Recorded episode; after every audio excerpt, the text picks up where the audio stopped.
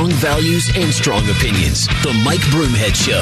KTAR News, 92.3 FM, and the KTAR News app. All right, you heard the breaking news. The head coach of the Arizona Cardinals has been fired. So, to joining me right now is Dan Bickley from Arizona Sports. Um, big surprise to you, Dan? Uh, no, not a big surprise. I do think that there was a level of anxiety among Cardinal fans that the Cardinals might actually bring Cliff Kingsbury back. Um, I think this announcement comes as a relief to Cardinal fans. I think what you can equate it to as proof of life. It's proof that the team is not content with where they've been. Uh, this year's team has been beset by injuries, but the injuries are not an excuse. There's a lack of discipline in this organization at the moment. There's a lack of direction. There's a lack of leadership. And the Cardinals' issues date back to last year. They have they've won five of their last 23 games, Mike, and about half of them have been blowouts. This football team from top to bottom needs a complete overhaul. This is the first step in the process. All right, so it's not a matter of just having an opening for for a head coach because you know that there are some names out there that are big names in coaching, and they're going to have a lot of options. And if you're going to entice a head coach to come here, what do you need to do about the GM position to shore up the organization to show that coach that they're going to have a chance at success? Yeah, that's a great question. I, I think if you're Michael Bidwill and you run this football team, there are two of these coaches you're talking about. One is Sean Payton, who used to coach the Saints. The other is Jim Harbaugh, head coach at the University of Michigan, who has, has made it uh, setting out all sorts of signals that he wants to get back in the NFL.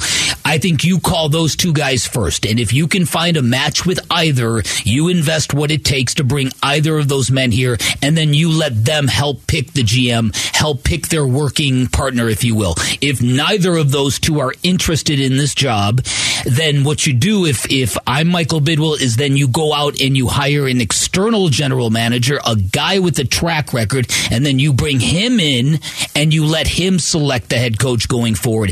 It, it's very important to me that, that, that this team and this franchise breaks away from the Bidwill family playbook, which is to hire safe, hire within, do not open the doors to outsiders, to keep this thing very tight to the vest. That's what they've been doing for 30 years and it's not working. So to me, they need a culture change and that culture change, culture change comes with a fresh set of eyes from the outside. When, um, when Michael Bidwill took over the team from his father, he made a promise and said, Hey, listen, you get us a stadium, we'll put winners on the field. Right. And for a long time he did. Mm-hmm. Took them to a Super Bowl. They were a playoff team. That place was a really tough place to play for opposing teams. What changed? Uh, that's a great, great question. I think the vagaries of the NFL changed, and I think they got caught up in in in trying to hang on and chase success. They've drafted very, very poorly. And if you're going to ask me what, what has led us more than anything to this point in time, it's that. It's been the failure of the general manager to regenerate and build a foundation with homegrown talent. And it's kind of led this team into chasing, chasing, desperation moves, trading, trying to stay relevant, failing. Um, that to me is what's changed. You're right about Michael Bidwill. I, I know as somebody who came here in 1998, the first football game I covered at Sun Devil Stadium, I looked out, there was 35,000 people at Sun Devil Stadium, and that was on opening night. And I thought to myself, what in the heck did I do with my career?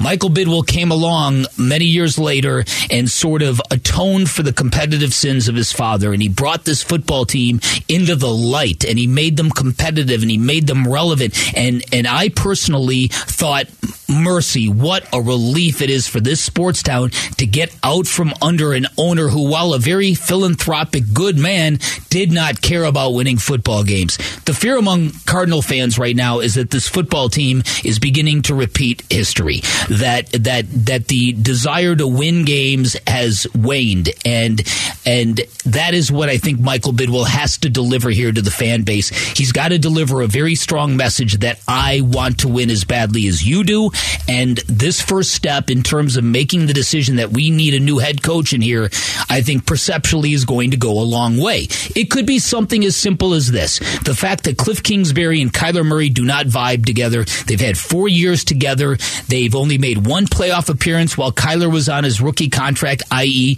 when Kyler was still affordable. And now all of that's going to change. They need to get him right and th- that nece- at, at baseline that necessitated this change. The question now becomes: What are you going to do with the replacement? What are you going to do with the general manager position? Now that injury to Kyler Murray is not something that's career-ending like it used to be, but there's still some question marks. This is a mobile quarterback. This mm-hmm. is a guy that counts on his legs.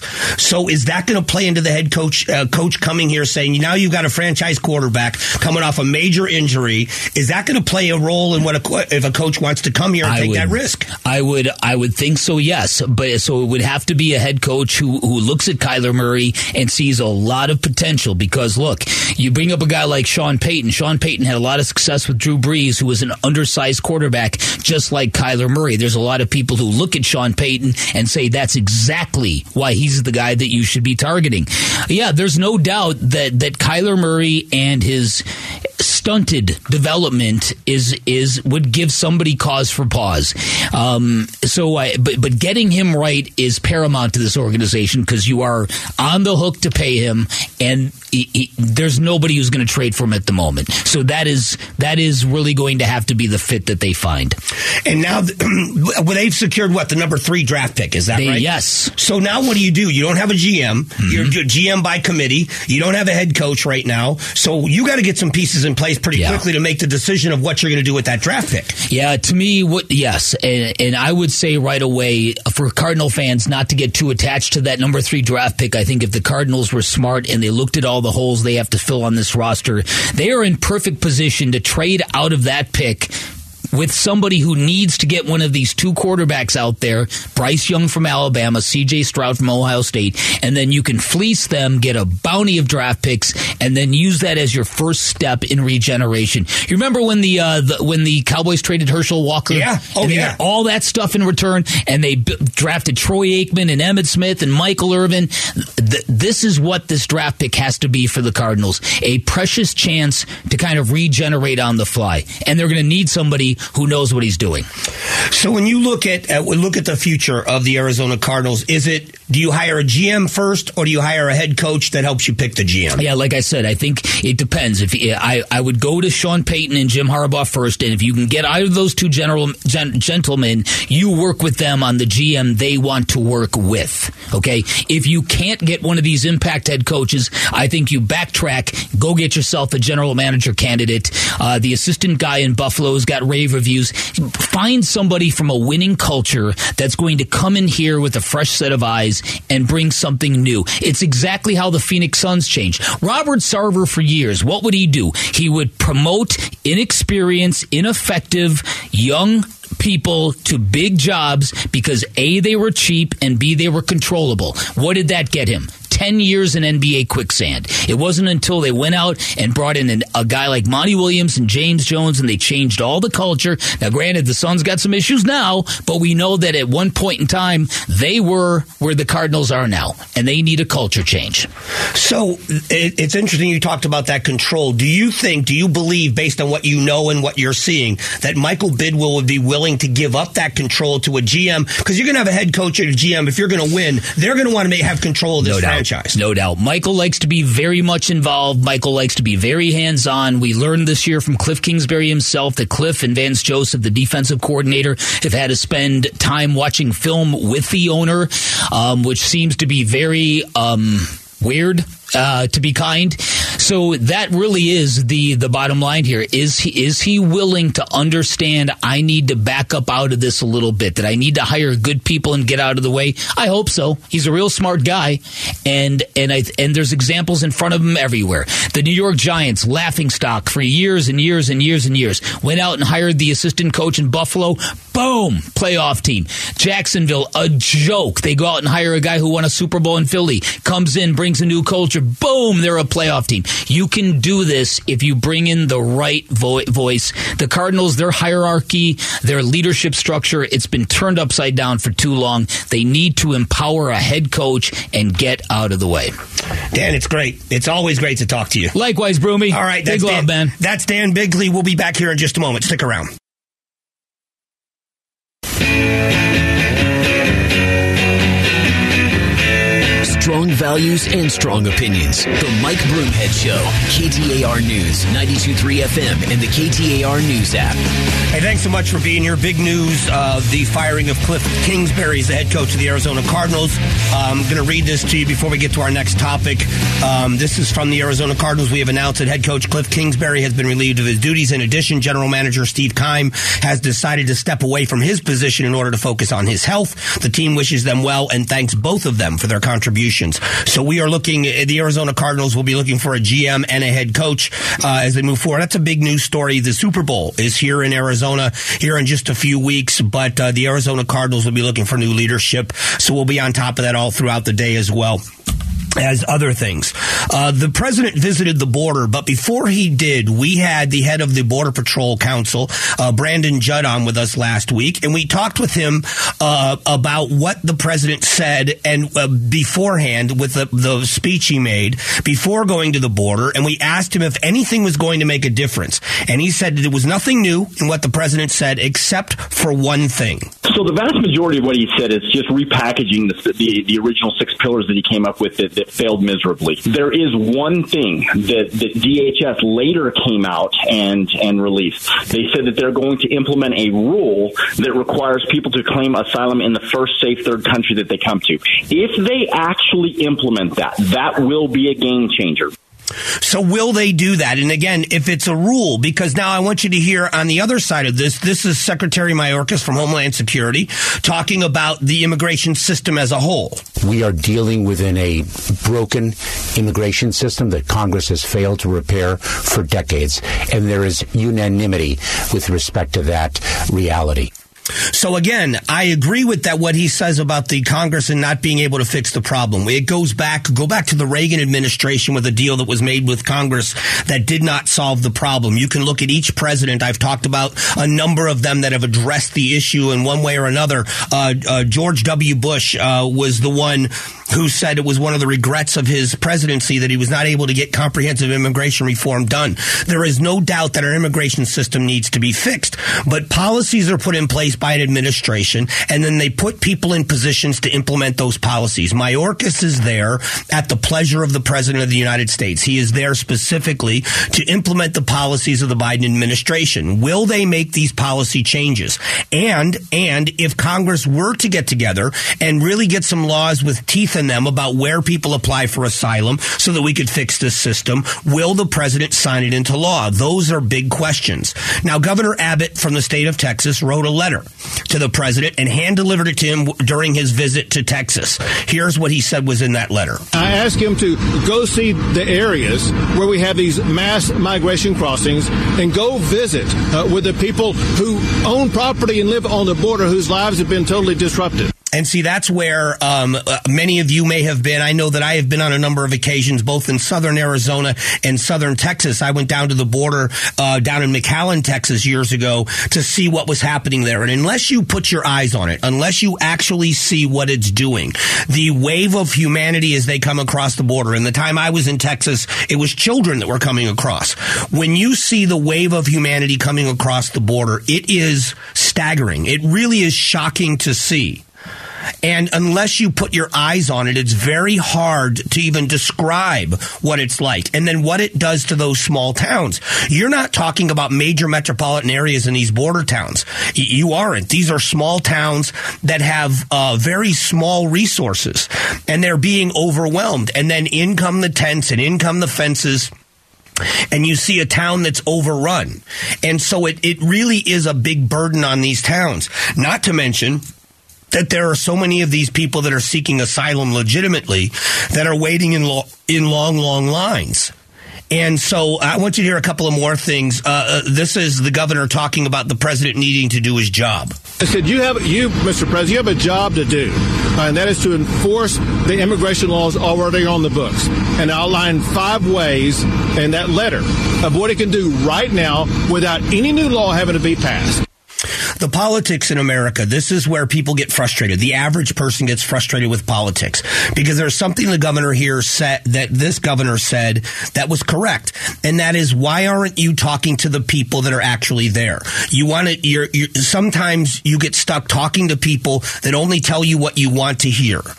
And in this case, if, if, you get the diversity of opinions, listen, not everybody. There are sheriffs here in the state of Arizona that say that the border's secure and they don't have a problem with the border. So go and talk to everyone.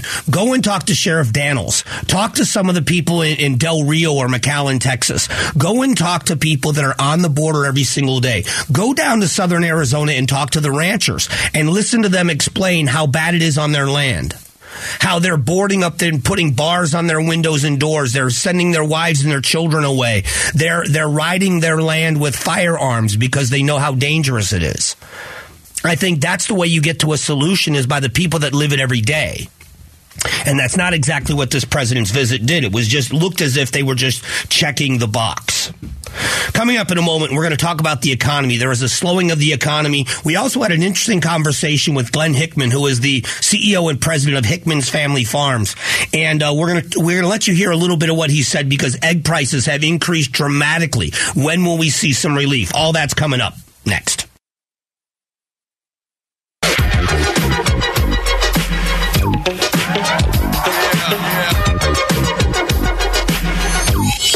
Strong values and strong opinions. The Mike Broomhead Show. KTAR News, 92.3 FM, and the KTAR News app. Thanks for being here. Appreciate you spending some time with the show. As always, interesting conversation. As we know, the price of things have gone up so much. Inflation still is is hurting so many people, which is why we're seeing the Fed rate increasing so much because they're trying to slow down the economy and uh, bring prices down. Is it working? Well, one of the things that's contributing to the price of things going up has been the price of eggs, and eggs have gone up because of avian flu, because of bird flu. The infection across the country is diminished supply along with increased demand over the holidays. And so now we are seeing that roll back just a bit. We had an interesting conversation with Glenn Hickman, who is the CEO and president of Hickman's Family Farms out in the West Valley. It is a family run business, been around for generations here in Arizona, providing eggs across the southwestern United States and, and beyond, and a big part of our community.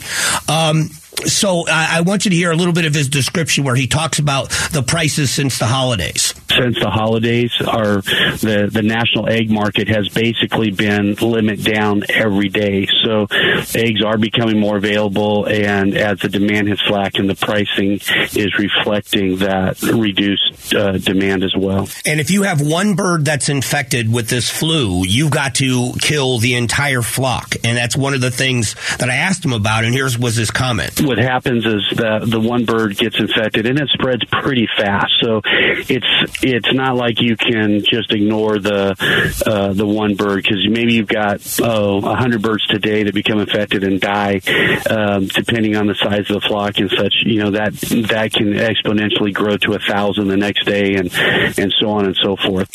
So the reason why I paid so much attention is well two things. First of all, because they're such a resource here in Arizona. This is an Arizona fa- uh, family business but also it affects so much of everything we do. It's another one of those necessities. How much of what you cook or what you cook with, when you think about the restaurant industry, what this would do to them and their costs spiking like this.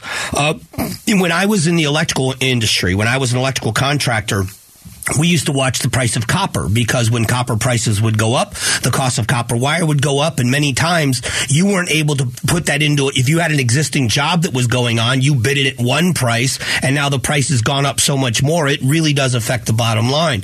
Just like in many restaurants, this increase, this very quick spike, uh, has a big impact on the restaurant industry. Um, but there is more going on in the economy. Macy's uh, is closing more stores, four more stores shuttered in the latest round.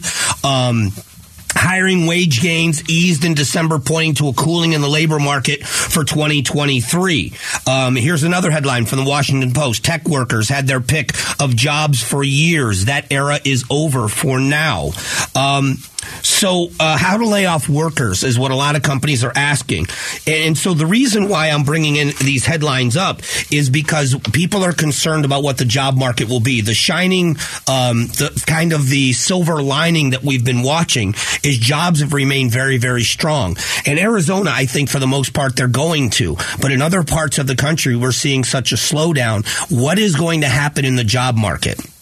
As we watch the slowdown happen, the one thing that was keeping people able to pay their bills was being able to get extra work. Many of the jobs for people were second jobs. It was another income uh, so that they could pay their bills. If those jobs begin to dry up, how will people pay their bills? What will happen to people? Uh, we're going to see evictions go up. We know that housing is very expensive in the state of Arizona. So are we going to continue to see these high housing prices? And if someone's been evicted, now you've got an eviction on your credit. Now you're trying to find somewhere else to live. This is going to be something that takes a long time for people to dig out of. Um, so as we look at the economy, as we look at our personal economy, what are the things that people are going to be able to do? Are you in a job that you're secure with? That's one of the things for me. Job security has always meant the world to me. I've always wanted to work somewhere where I knew I had a solid place that I had I had built for myself a reputation with the ownership or the leadership of a of a company that they could count on me, so that I would be one of the people if things were to slow down that they tried to find a way to hang on to, and it served me well. Um, I've never been I've never been ever without a job in my life. Um, but that's not always the case for people. And I'm not saying there's anything special about me. We know that there are reliable workers out there that will find themselves being laid off. The tech industry is starting to do some of this. We've heard about the finance sector doing this. Are we going to see a drop in the the stock markets going into 2023? The uncertainty of things is what caused people that consumer confidence is very low. That more than anything else, people are not going to go out and buy big ticket items or go out and extend their credit if they feel as if they may not be secure in their job. I mean, that's one of the things people do. We're not sure. When you're very sure of things, when you're confident about things, you'll take a risk. You'll buy a newer vehicle, maybe not a new one, but a newer vehicle. You'll go out and get a car payment when you feel as if, you know, you are secure in your employment. When word like this goes out that layoffs are coming, people start to reel things in. You couple that with what what's happening with the inflation that people are spending so much of their discretionary income on necessities and now you're getting the perfect storm. So, how do you slow down an economy without moving into a recession where we see massive layoffs? Then you're going to start seeing people fall off of the financial cliff. That to me is one of the biggest concerns that's out there is what do we do about the jobs? And that is what people are really concerned about is, is jobs and keeping those jobs available um, so that people are able to. I want you to hear uh, Deirdre Bolton from ABC News talking about the jobs that were added. Friday's jobs report shows a solid labor market. Employers adding the most jobs in healthcare and social assistance, leisure and hospitality, and construction. Unemployment rate decreasing to 3.5%. That matches matches a five decade low and participation inching higher. So that means more people are coming off the sidelines to work.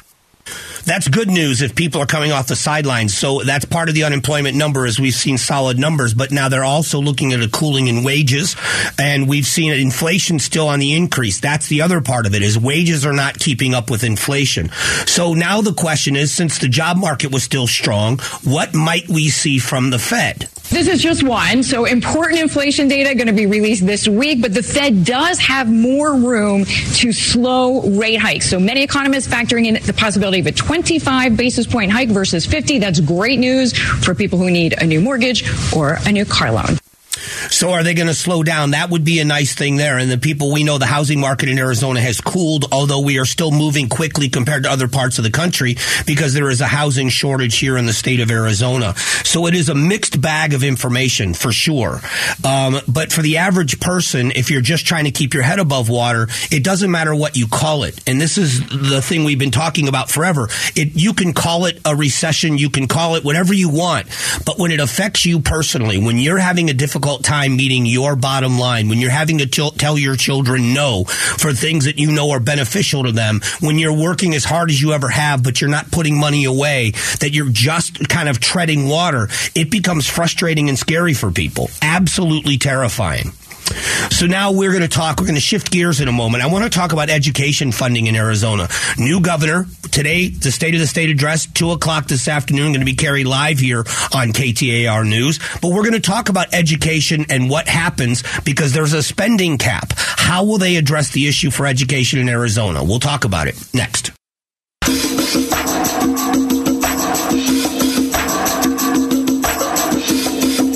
Strong values and strong opinions. The Mike Broomhead Show, KTAR News, 92.3 FM, and the KTAR News app. Thanks so much for being here. Appreciate you spending some time with me as always. Uh, big changes may be coming to Arizona, changing policy for sure. New governor starts the job. Uh, doing a Q&A with Brahm Resnik on 12 News this weekend. Governor Hobbs was talking about schools, and one of the things we're talking about the possibility of a special session on the spending cap for schools. Here's just a little bit of what she had to say. So you would expect to call a special session to lift the spending cap? In order to get it implemented as quickly as possible, yes. So um, we will see what happens. Now, if you're lost on what this is, or if you're not familiar with this story, um, in the ni- early 1980s, there was a ballot proposition that was passed by the voters here in Arizona, which means because it was passed by the voters in Arizona with a spending cap on education, the only way that it could be overridden is with a two thirds majority of, of both the House and the Senate, which is a very difficult thing to get to. There is a one seat majority for the Republicans in both chambers. So to get to a two thirds majority is going to be very difficult. They did it in the last session in the very last week of the session, they were able to get to a two thirds majority. Now, the money has already been allocated. The money is in the bank. The money is there, but it cannot be spent until this happens. Now, can it be overridden forever? Can they, can they go in with a piece of legislation, get a two thirds majority that would eliminate this? I guess that's possible, but it isn't likely because there are a lot of people that are going to use the political capital that it brings in order to get their vote.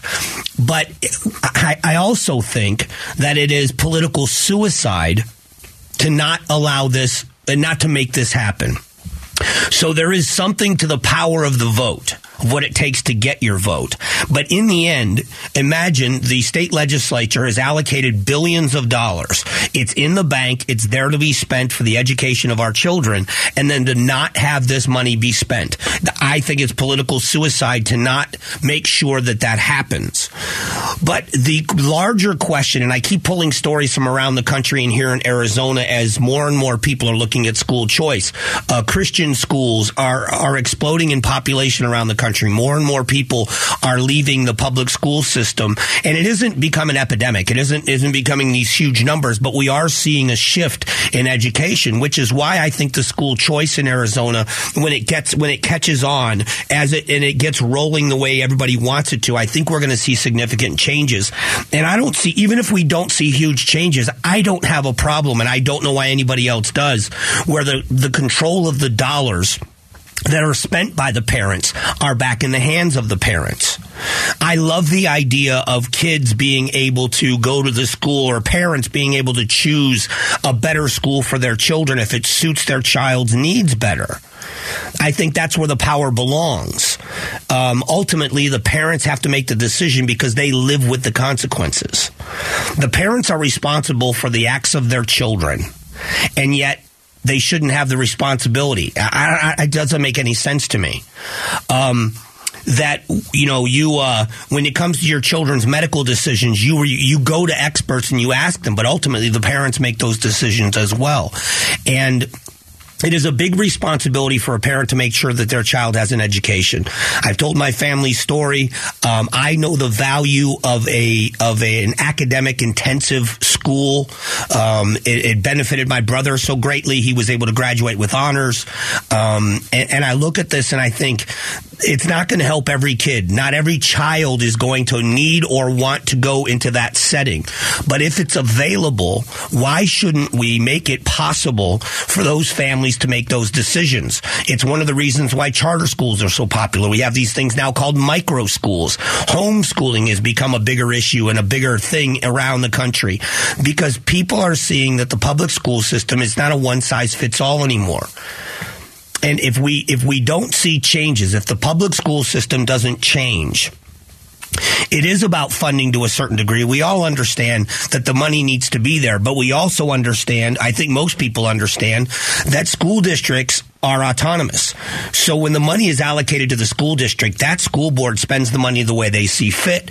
And when parents start asking questions about, first of all, you're saying you don't have enough money to pay teachers what they deserve, and yet you're spending huge amounts of money on curriculum that may not be useful or may not be the priority for kids when kids can't read or perform math skills. And more and more parents are beginning to ask that question. With the online learning that we saw, more and more parents want to know what their children are learning. And I think now they're going to start asking what the costs are. How much does it cost for that curriculum? How much does it cost to train a teacher in that curriculum? Why is that curriculum being prioritized over over other things or being given equal time? And I think that when those questions are asked, you start getting those answers, I think that's when you're going to start seeing changes, along with the fact that you saw more and more parents stepping out and running for school board positions to make some changes because they didn't like what was happening in their districts it isn't about demonizing someone for who they are. It, what it, it's about is what are the priorities in a public school system. If children are not reading at grade level, then the school system is failing.